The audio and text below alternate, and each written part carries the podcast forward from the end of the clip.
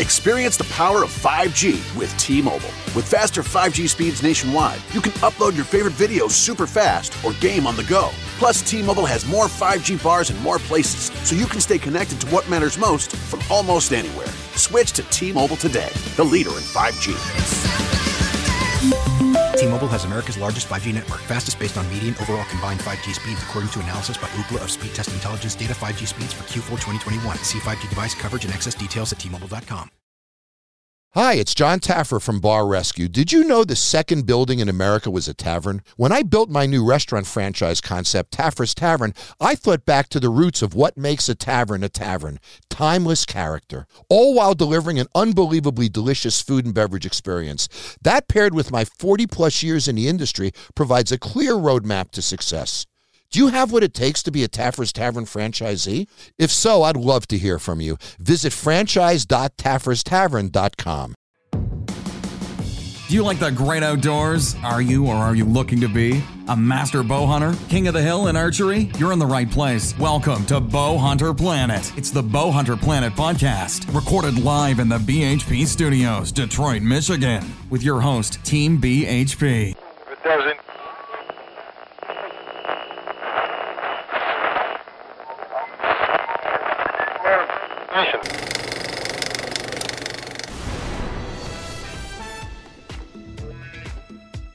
Welcome to the Boner Planet podcast. Nice. On like today's show, it's all about Tim. Tim and his well, yeah, there's Not me, actually is. Tim. Yeah, there's actually another Tim. That's funny. Mr. Tim Kent, how are you today? I'm great, man. How are you? Good. Mr. Tim Kent joined us uh, from Phoenix Branding, uh, a friend of ours, a partner in the industry who we do a lot of work with actually over the years. Um, uh, Tim, I wanted to have you on to talk about a lot of things. Obviously, hunting's one of them, but uh, also just kind of the overall marketing in the hunting industry. It's an interesting concept, and uh, I know Kevin and Jamie here are also excited to hear your two cents on it because Jamie actually did a big write up about it and how he hated it. Just kidding, he didn't say Hated that, what? but marketing in the industry. I love it. So, hey, Tim, tell us about yourself, I guess, real quick. Let's do that first. Uh, okay, I'm from New York State. I've been working in the outdoor industry since uh, 03, 04, something like that. Um, worked with a lot of different companies over the years, both as an internal employee and an external resource. And you know, at this point, I work as a as an external consultant, and we work on branding and marketing. Um, you know, just kind of helping businesses do the best with their brand. So it's it's a good space to be in. Like I said, been in it for a while now, and you know, it's been interesting to watch it change over the years. I think uh, you know one of the things you and I have always talked about that's interesting to me is the ever changing platform of marketing in this industry, especially social media. Um, I I mean, I can't even count the amount of time you and I have spent on the phone talking Yeah. about this, but the ever changing platforms. I guess how how in your mind do you guys keep up with that? I mean, the thing is, it's no different in this industry than it di- than it is in any, anywhere else. The big difference is, I, I feel like on the whole, we're we're generally a little bit more behind. We're a little more traditional by comparison to some other industries, like let's say action sports, you know, skiing and snowboarding. I mean, they were they were early to adopt like a content marketing platform. By comparison to us, it wasn't until maybe a handful of years ago that it really hit hard in the outdoor industry, hunting, fishing. Um, whereas those guys were doing it in, gosh, the early to mid 2000s, 2003 to 2006 or seven. I mean, they were getting aggressive then. So, um, you know, that being said, I find that the hunting industry really does have a hotbed for talent, though, when it comes to the, the content side of things. I mean, we, we have, in my opinion, some of the best videographers there are. Yeah. I, I, I say hands down some of the best photographers there are of anything. I mean, there are just some really, really, really exceptionally talented people that have gotten into this market and you know made some hay here and and you know enjoyed themselves while they were doing it. And it's it's always neat to see. Although we're a little behind the curve, I feel like once we do catch up, we we just do it so well. I mean, there's like I said, there's just a lot of guys and gals out there that are super super impressive and you know once they once they get there man they just kill it they just really do an awesome job It's like So- it's like anything really. I mean, but in this case, you know, hunting uh, in this area is kind of a hobby for most people, and I think that a lot of people bring their normal day job into it. Uh, people might be creative designers or photographers, and you gonna, were you going to say that? No. Oh, okay. I thought you were looking like. That's what you were, you were looking like did you get for pointing at me? Well, I didn't know. I, I couldn't tell through your big beard if you were gonna say that because you. but no, I was just gonna say I think that they I think people bring that talent to the industry, um, and it's a hobby. So you know, in this industry, it becomes a hobby, um, which then could turn into some things that are great for funding and freebies and things like that, or it could turn into a full fledged career, which probably is very highly unlikely. But you never know. I think you know what I what I was gonna say is is you know, and this is just my perception, and I kind of wanted your feel on it. Is what what the lag has been caused by? Is that I I think our perception, or my perception at least, is that it's n- more coming from the age demographic of the of the hunter and their kind of adoption of the new kind of media sources that are op- out there along with the shift in kind of the the going to a younger demographic of of archer as well I mean, personally, I definitely feel like there's there's an element of that without a doubt in the mix. But then again, I just feel like we're slow to to adapt to things, and we look at it. We're like, okay, we'll see if this Facebook thing is gonna is really gonna take hold. It- you know, and it's already five years into it and has a billion people utilizing it. So, um, you know, not at this point. I'm saying you know rewinding time, but you know so I, when we when we do adopt i feel like again we're behind the eight ball so we're not necessarily in a place where we can we can maximize those platforms because you know the people that do generally are able to make the most of it and build the most audience and have the greatest level of engagement so um, you know but but again, I feel like once we do get there, there tends to be a rapid acceleration because there is so much talent behind some of these things that they they're able to catch up in a lot of ways. hunters rock yeah, yeah, that's right, that's right. Uh, so Tim, uh, what? How did your season go last year? The your full season? My season was pretty good at home. Um, I didn't do all. I mean, well, I did. I did a little traveling. I um, I went to Colorado twice. I went out and hunted antelope. I, I had the prairie track meet, as I like to call it, um, doing spot and spot, spot and stock antelope, Cool. and that was humbling. I've hunted antelope before over water holes. I think generally, if you don't have a lot of time, that's a pretty reasonable hunt to do for a reasonable price, and you can kind of make make some action if you don't have a lot of time. If you only got three, four, five days, um, I only had two and a half days to hunt last year, just the way some things ended up working out, and like I said, spot and stock, and had to drop some really long bombs, and just wasn't able to connect those. They call them speed goats for a reason, and I think one of those is sometimes they see those arrows coming, they're like, "Oh, I'm just going to move out of the way of that," because I mean, my shots were like 96, 81, and 61 yards on those Holy animals. cow! Jeez. Yeah, and I mean, by the time I got to the third one, which was the 61 yard shot, um, like I don't even think I aimed. I think I just like drew back and was like, "Oh, I'm just gonna let that arrow go. Maybe it'll hit it."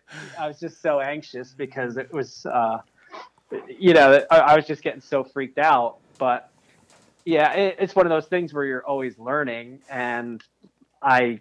Looking back on it now, I'm like, man, if I had one more day, I would have just done this different and that differently, and made the most of it. It's always easy to say that when you're looking in the rearview mirror, but um, Yeah. you know.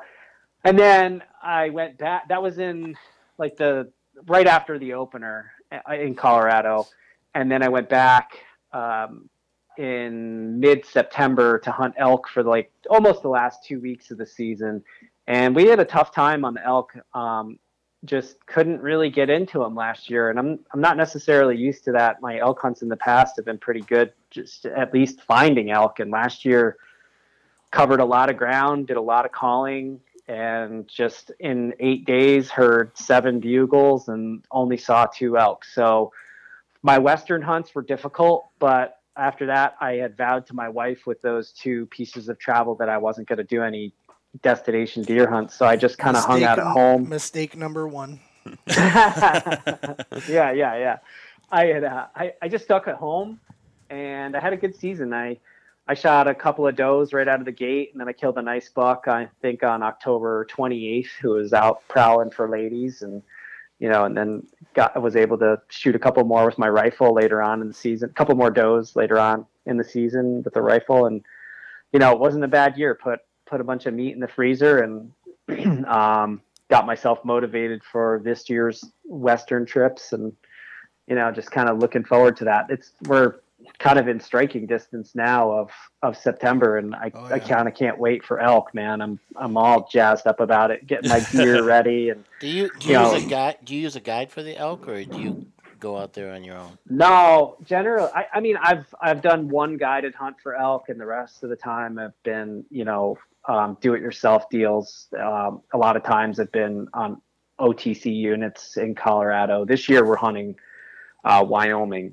so um, Oh, wow. it'll be it'll be new a new experience for us. But Is that over the counter there too, or no? no, Wyoming's a draw pretty much. Even if you want a general tag, it's a draw. So, uh, um, but uh, yeah, it'll be like I said, new new pieces of dirt. We'll be checking that out. Lots of research into you know the areas and statistics and gear and everything else. But that's kind of what I love about it is is part of putting together the whole picture and the puzzle. So how, how do you go about researching that?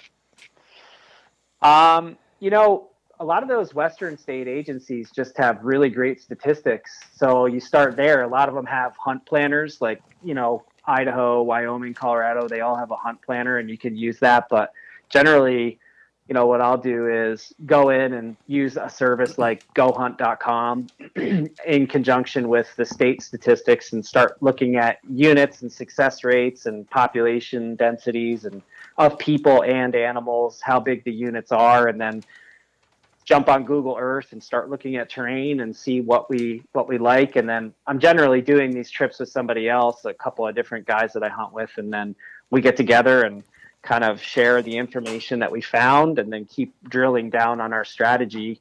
Um, you know, as an example, my hunting partner and I were on the phone about an hour ago, kind of just going over, hey, you know, what are you seeing on your maps and Google Earth, and oh, hey, this is what I'm seeing, and just kind of drilling down on spots, and then we we just mark up our maps and you know narrow it down to places that we want to start and build a hunt plan, and then you know we go from there. And if the hunt plan goes sideways and that or that particular spot doesn't work, then we move on to the next spot. And if that spot doesn't work, then we move on to the next spot. Or if that spot is occupied by some other people, we either try and work around them or go somewhere close or uh, we just adapt. And Are you it's, are, um, are you camping out there, or how do you? Uh, yeah. Yep. Yep. We'll camp. We'll do either. It, it it depends upon the situation whether we'll backpack in. We've we've done everything from backpacking in to base camp. I mean, there have been times where we've been exhausted and grabbed a hotel. It just it's different every year in every situation. Any any crazy predator stories? No, no, I, I don't actually have any. I'm knock on wood right now for you. yeah, yeah. So I, I, I'm kind of, uh, you know, gri- grizzly bears really freaked me out. So when when my buddy was, you know, kind of proposing units to me in Wyoming, he he kind of wanted to get closer and closer to the Yellowstone ecosystem, and I was just like, Nah, man, I'm good. I think I think I'm not ready for that yet. You know, I, I'm I'm still uh, I still respect those bears too much. So. If you need any Um, and if you need any tips on how to run away from a grizzly bear, Dave Dave's got some good tips for you, man. I left that Oh, story yeah. out, Tim. We didn't. We never talked about that story. Oh, And no. It was. Yeah. Well, got to be you know the faster than story. the slowest guy. Yes, exactly. and that's that's what happened. Luckily in Wyoming in Yellowstone, luckily for me, Tim was on crutches and he was limping out to the forest as me and his brother ran past him at full speed saying run. And I, I sprained both ankles like the day before we got to going up the stairs. Going the up the stairs which is very our odd. Not Nice. drunk, not drunk or anything. Not- yeah, Somehow he sprains both his ankles going up his. So we drove around. Possible. We Yes. drove we drove around Wyoming, Cody, Wyoming, looking for for a medical thing, so you get a splint or some way to you know Yeah, splint both air his cast, ankles air cast on both ankles. and he- and a crutches.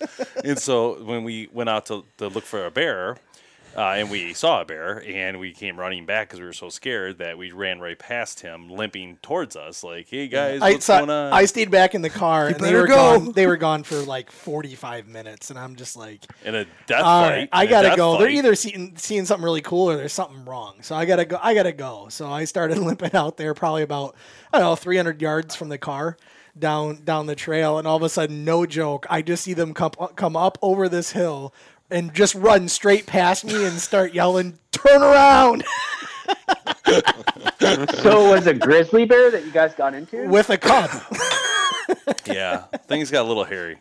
I, I, can imagine. all that happened really was that we were driving down Lamar Valley, and we saw the wolf pack, which was really exciting. And then we just from the road, in, in, in that road alone, we saw a black bear charged a crowd of people, which we were standing in. Mm-hmm. We saw a moose. we saw a moose. We saw the wolf pack. And then and someone from the wolf pack said there's a grizzly bear down the road. People are seeing it. So we drove down the road and we looked over to the left and way out there, 1,000, 2,000 yards out, whatever, super far, there was a grizzly bear. You could see a brown dot way out there.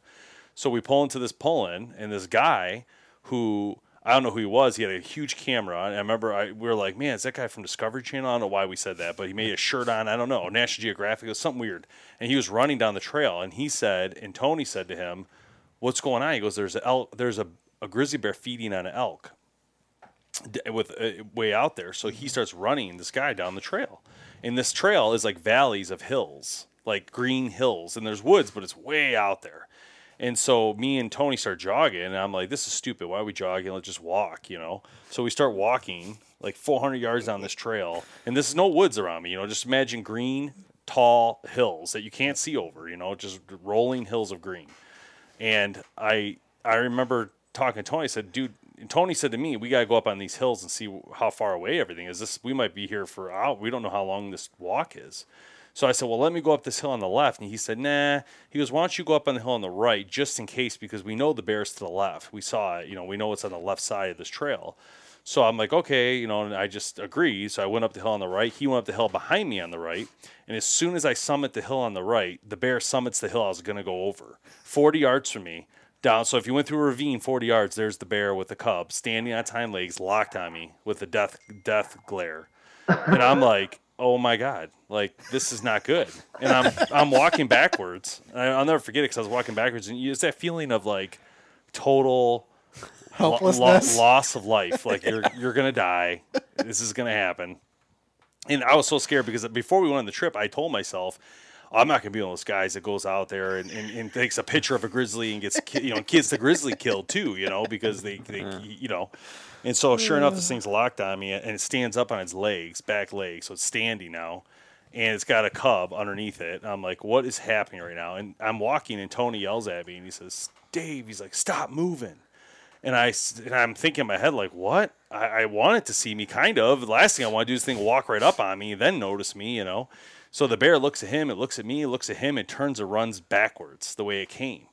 And I look at him and he just says, run. And so we start running down the trail. And I remember falling and like it was the worst pain in my arm. I, I didn't break my arm, but it felt like I broke something, you know?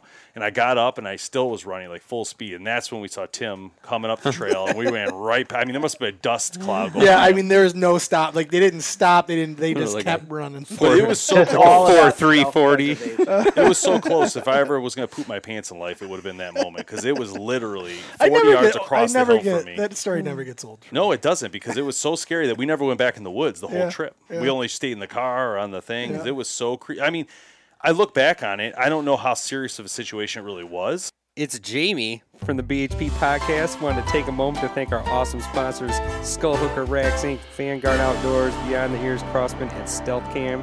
These sponsors are the rock behind our awesome podcast. Make sure and check them out. Hey guys, can't get enough of the Bow Hunter Planet podcast? You need more episodes? Well, check us out on patreon.com. Go to patreon.com slash BHP podcast to join the Golden Arrow Club and get exclusive access to new episodes every week. I mean, you look at the Grizzly Man and the stuff that guy Well, did just with imagine bears. if you went up over that, that hill that it came up on. well, You that's what I mean? different. I mean the agree with grizzly that. man who's dead? I agree, but think of, think of how many times he experienced the Grizzlies before he died. Is my point. He had a lot of interaction before that happened. Don't get me wrong; it happened happen any minute. I'm just suggesting that. I don't know if the bear really would have done anything, or if it would have just walked away, or because I think when Tony yelled, it it got nervous because then it realized there was two things happening, right, and it didn't know. I thought that cameraman came up too, and kind of that was part of the reason why. Then, then at that point, like the cameraman come down the trail too. No, he was no? gone, man. I never he? saw him All right. again. But you know, who did come down the trail was a policeman. Mm. So a ranger went drove down there because they were going to that elk, but he didn't know there was a bear on the left side. And so my po- if I was getting mauled, I might have actually survived because that cop drove down there like literally 30 seconds later. But I could have been dead by then. Uh, you know, it's hard to tell, right? Anyway, back to the conversation with Tim. Tim, don't be scared. Grizzly bears are so nice. Just pet him on the nose, say good boy, and give him a treat. So Wyoming, Carry some huh? dog treats with you. Carry some dog treats. So Tim, what's tell us real quick? What's your setup this year? What, what kind of boat you going in with, and what kind of gear you gonna be wearing? You know, man, I'm I'm gonna keep. Uh, last year I shot a Ma- Mathews Halon 32, and I'm gonna I'm gonna use that bow again this year. Um, I just got it pretty doped in, and I, I don't really want to I don't really want to make make any changes. Yeah. So, um, what kind of sight you using on it? I'm using one of the Rocky Mountain sights. Okay, cool. Yeah. And So, what kind of broadhead will you use for something like that? um, I'm probably gonna carry two broadheads. I'll probably carry a Muzzy Trocar or a Wac'em. Um, I'm not sure which which of the two I'm going to go with. They're both flying pretty well for me, and then the Rage Trypan sort of as my my long distance um, sort of broadhead. So if I, if I want to shoot an expandable or whatever, yeah. And So- do you do like a handle release or a, a, a wrist? Yep. No, I'm shooting a, a handle. I'm shooting the um, TruFire, the Sear Synapse release. Oh, I think you sent us that. We saw that video to do. I'm pretty sure you sent us one of those to play Yep. with. Yeah. Um, yeah, it's that thing's great. I'm really, really digging it. Where's this at? I'm trying to pull it up right now. I know I got the video of it here. Da, da, da, da, da, da, da. Let's see. I'm trying to find that Muzzy too. While I'm on here. Oh, did you see it? Uh, whoa. Cool. You didn't say that. Oh, there it is. I see it now. Sorry. I was looking at the seer. That's what threw me off. I see it. Now. Oh, All right, cool. And are you allowed to use lighted nocks in Wyoming? um, I'm not sure the answer to that. I I am not I'm not planning on using them on this particular trip. Um, but I'll obviously use them at home for whitetails. Yeah. So, And now Uh, you hunt in. It's, so you're in upstate New York. yes, yeah, the western part of the state, Rochester Some area. people might not realize this, but there's a lot of woods there. Yes. When I think of of New York, farm- you think Yeah. of the, you think of you know New York City, but Yeah, that's not New York yeah. realistically. You know, and I never knew that until I met Tim. And then I was like, oh, Yeah. you hunt New York? What? Yeah. What do you go to the su- Yeah. the, the park? What's it like in Central Park? yeah, Central Park. Is that where you? Isn't there the cops on horses? Don't all those Yeah. don't all those liberals give you a hard time about hunting? yeah. Good luck there, my friend. Yeah. Um, I saw um, I saw a release the other day. I thought this was very interesting. I saw a release. I don't know who made it, but it, it has a bar that goes through it. So it's like a handle, but it's a wrist release. So you pull back with your hand, and then you it moves out of the way. Then you have a normal trigger. It was really weird. And I guess it's for people who have issues with um, their wrist. So like you could pull with your hand, but not your wrist with the wrist sling. But then you want to use a wrist sling to shoot. It was very odd. And the only reason I brought it up is I see this uh, chicken wing from True Yeah. Fire, and it's similar to that, but it's not the same. It, that handle would actually come through, and then it folds back and out of the way, and then so for That's people, So like a with issue- T? Yeah, it's a T. Is that the is that like the, the Keton release I by think it's the Spot Hogg? Fletcher one, Jim Fletcher one. Okay. Jim Fletcher. Uh, Spot Hogg's got something like that. Yeah. Let me see. Oh wow! Don't type in Jim Fletcher. A lawyer comes up. Archery. I gotta add that little piece in there. I thought this was really interesting to me because I never saw anything like this until I saw it at a pro shop. I was walking, and uh, oh, I don't see it. That's oh wait a minute. No, that's interesting too. a side hook. So there's another release they had that's interesting because you pull back it. This trigger's fake; it doesn't do anything. So they have a release at the trigger. It's a wrist release.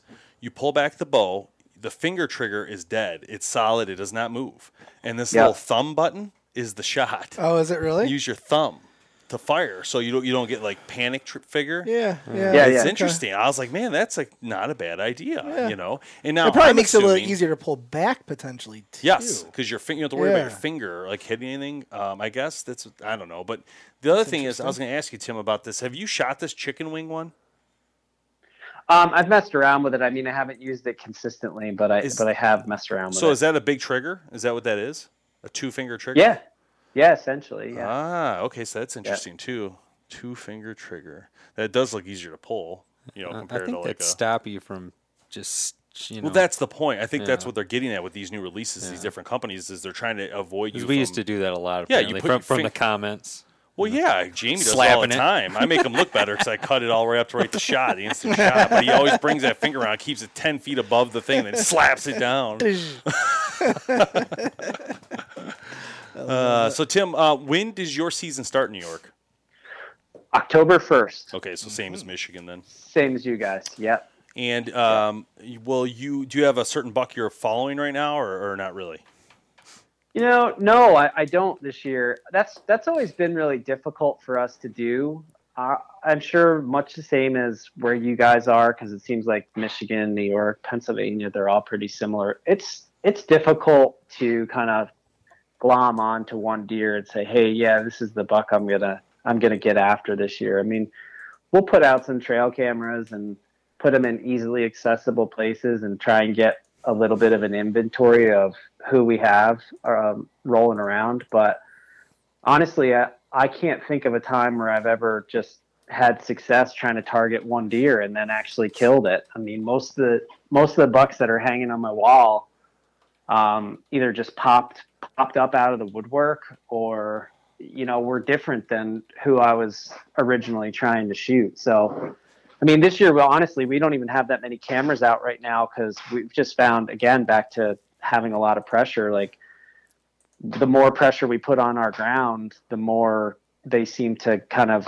skirt the edges and, you know, slip between us and our neighbors, and nobody ends up killing them. So we're trying to be really, really low impact even now and then use the previous season's trail camera information and data that we've collected, you know, during the season. Hey, what happened on this day? What was the weather like? You know was it were they moving in november? Or you know if it's early season like what was the weather like that day? And were they hitting a certain food source and that type of thing? And then use that on a on a go forward basis the next year to find similar conditions I was gonna say, you know, I don't know, I don't remember. Besides last year, it's the first year I ever had it where we actually were trying to hunt a specific buck, but we didn't start that way. And that's the thing. We Mhm. just happened to, it just happened to come out, and then we shot and missed, and then it came back. So then it became looking for this buck. But before that, I don't think we've ever really targeted a specific buck. In fact, when Kevin and I had a lease out in Michigan, um, we had huge bucks on it in early season, monster bucks, like 150s and up. And uh, we never saw those deer again come hunting season. That was basically like the biggest letdown ever when you see a huge buck like that in your summer trail cam and then Yeah. it gets the season and it's like, see ya. Where do you go? I don't even know. I ain't never knew where those bucks went. We never saw another single picture of those bucks with In cameras. Corn. They were gone and they were monsters. Like I thought for sure. I was like, oh my god, I'm shooting the biggest buck of my life this year. this is a no brainer. This is 300 acre. It was like a lot of land, and it just to me it was going to be, you know, at least someone was going to get a shot. You know what I mean? We were sitting in the best two spots. We didn't even see the deer, and we're to see a whole field. They were you know, corn. That was the beginning, depressing. early season, the corn was still up. Yeah, it was seriously depressing. But uh, so Tim, uh, what, what else you got going on this year, man? What are you up to? that's it just couple, one one western trip and then hunting whitetails at home again i'm not i'm not planning on doing any traveling unless i kill something early here and then i'll probably try and you know hit one of our neighboring states up and you know try and shoot a big deer on public land but that'll be about it Tim, you, ever, you ever go for black bear there in New York? uh no um I forget they know, have black bear. You're right. I forget yeah, about that. they're they're a little bit south of where we are. We're in the Finger Lakes region, and they just there are some in our area, but not not a lot. So um, I, I really haven't pursued them here. I, I mean, I've hunted them in Canada, and uh, I actually grew up in New Jersey, and I still hunt in New Jersey, and we'll go down and hunt them there on occasion. But um, yeah, I, ha- I haven't hunted them here at home in New York. I mean, um, Tim, have you always just- lived in the east side? East? Yeah. Okay. Yep. So Much- did you know the to my Sopranos? dismay? yeah. Did you ever see the shooting of those, the videos? I mean, when they were filming it. No, no, I I had already moved out of Jersey before Oh, okay. that was. Uh, I heard. I heard a lot of people going. they just watch it all the time. Like they're always filming. I guess from what I heard That- from some people. So a lot. Uh, some of that stuff was shot in the town that my parents grew up in, or the neighboring towns. Ah. they, they, yeah, they grew up in that area. So, so Are your parents? Are your parents Italian? Oh, my mom is. My mom's Sicilian. Oh, cool. Yeah, I think so yeah. is my so she- grandma. yeah, so she's she's got she's got the temper uh, of a Sicilian. So she'll, She she'll probably beat you- makes. She probably makes Yeah. an awesome spaghetti sauce, though. She does. She does. She'll beat you with anything in reach. You know? oh man. Yeah, don't set her off. That's awesome. That's Yeah. awesome. Um, so uh, did you? Um, did, oh, you know, I was going to ask you because I didn't see you at obviously at the ATA because we weren't there. But did you see anything there that you haven't seen yet in the market, or something that caught your eye when you were there that you thought was like really cool, or anything like that? You know, man, there was some really great stuff this year. Um, you know, everybody was talking about those new Primos blinds. Everybody, everybody was, that, Yeah. that was probably the one thing that I heard of consistently. Um, and then, you know, Feradyne is one of our clients, so we work with IQ and all the all the Feradyne brands. So a lot of people were asking about the new Define rangefinder sight, and it seemed to be the year of the rangefinder sight because obviously is. it was. Gar- Garmin came out mm-hmm. with Yep. the the Xero, and I think that really set the stage for Yeah. a lot of other companies to to be successful with our with their offerings. So, um, Who else makes this one? po- Just those two, or is there another one out there? No, Burris came out with one this Wow, year, and there's a yeah, that. there's a few other brands that jumped into the market. So, Interesting. uh, um, yeah, yeah. So there, I would say there's probably four or five new players that are in that that particular market. So, you know, we'll, yeah, yeah, and it, the it seems so far that the consumers are interested. So that, I think that's really cool to see the technology advancing. Just Um, Yeah. for that crossbow one. Well, we'll talk about that later on for testlab because we we just got that Garmin in for testing, so we started working on it. I haven't gotten far on it yet, but I'm trying to uh, understand how these things work. They all seem to work different. You know, the Garmin one's different than what I'm seeing in this IQ one, and then you know if these other guys have one, I'm interested in what their differences are. You know, each one seems to have their own different concept with this. You know, I kind of Yeah. like the IQ how you guys have actual pins in there. That's kind of interesting. You can sight it in different, you know. Than, Well, it's than- kind of a yeah. smart idea because it's quick, right? You go Uh-huh. boom, 20 yards. Oh, there's my 20 yard pin. Yep. Whereas Garmin, I think their concept is that you range it and then it's going to give you the pin that you need. You so have to that's sight it my in with the understanding. rangefinder, right? Well, I mean, yeah, it's all- part of it. So Yeah, I yeah, just- it's just a dot. Yeah, that, I that- that feel appears like- on the, the screen. Yeah, I feel like if I'm looking at this as just a generic thing, I think the IQ makes a little more sense just because it's quicker and you you're already dialed in. You don't have to rely on it. If you have I'd any be battery worried that I tagged or- the wrong thing. Oh, if I I'm never using the, if I'm that. if I'm looking at the Garmin, you know what I mean? Like I put it on the tree that was ten yards. Oh, because you have a laser on this one, right, Tim? Is there a laser on this IQ? The ra- the laser is just for sighting in. So Just you for use sighting. that. Yeah, just to get sighted in, and then you take the laser off. Yeah. Well, I guess what I'm saying is with the Garmin because it's only one dot. If you if you don't range Well, how do it you know? right- How do you know with the IQ you're on the deer? Like, what what do you put on the deer to know it's on the deer? You ca- you got to calibrate it. So when you when you that's what the laser is for. You use that for ah. calibrating, and then once you've calibrated, then you know you know the the This is going to take extreme testing, Tim. There better be one of these at our door tomorrow. This is going to take extreme. so you, you calibrate it so that whatever your pin's basically Jamie, pointing this one's at, all that's you. what it's looking at. yeah Okay. Yeah. Oh, exactly. interesting. I got you. Ah, that's actually pretty smart. So you set it so that the, the laser's in the middle of the pins. So you put the No, center you would no. You use the laser like for your twenty yard for the top okay. pin. 'Cause Okay, so the top yeah. pin. range, it gets And then wider as it everything- But the, you're saying the top pin is what you're going to put on the animal when you go to range it. No, because once you start ranging, it's like it's just like anything else. You got to start somewhere. So once you once you get all that calibrated, then you know, and you know that that that rangefinder is hitting where you're basically aiming, right? Which when you're at full draw, Mhm. then you know it's gonna hit it's gonna hit that area, and then you adjust your your aim accordingly. So and because that um, LCD is within your line of sight and it says, let's say 35 yards, you know to use your 35, 30 yard pin rather and aim, you know, a touch little high, yeah. higher, higher, yeah.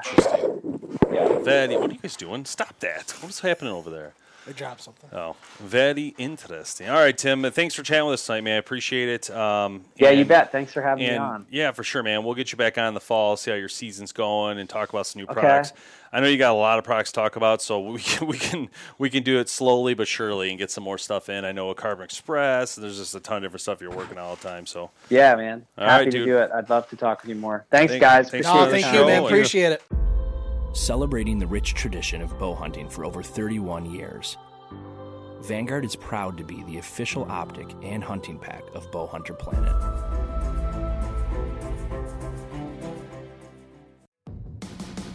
Thanks so much for listening to the Bowhunter Planet podcast online at bowhunterplanet.com with your host, Team BHP. Check us out on Facebook at Bowhunter Planet. We'll catch you next time.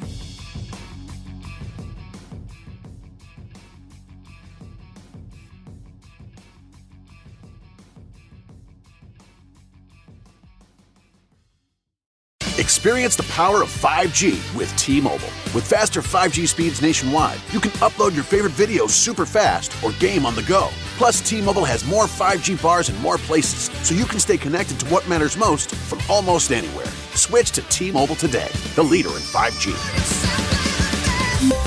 T-Mobile has America's largest 5G network, fastest based on median overall combined 5G speeds, according to analysis by Ookla of Speedtest Intelligence data. 5G speeds for Q4 2021. See 5G device coverage and access details at T-Mobile.com. You know the old saying, selling like hotcakes? What does that even mean? What is a hotcake anyway? They should change it to selling like Hondas, because right now, Hondas are selling faster than ever. Probably because they're so rugged, long lasting, and fuel efficient. And if you want one, you should get to your local Honda dealer right away. Check out the 8 passenger Pilot, or maybe the adventurous Passport. But you gotta do it fast because Hondas are selling like, well, Hondas. New models are arriving right now. Don't wait, see your local Honda dealer today.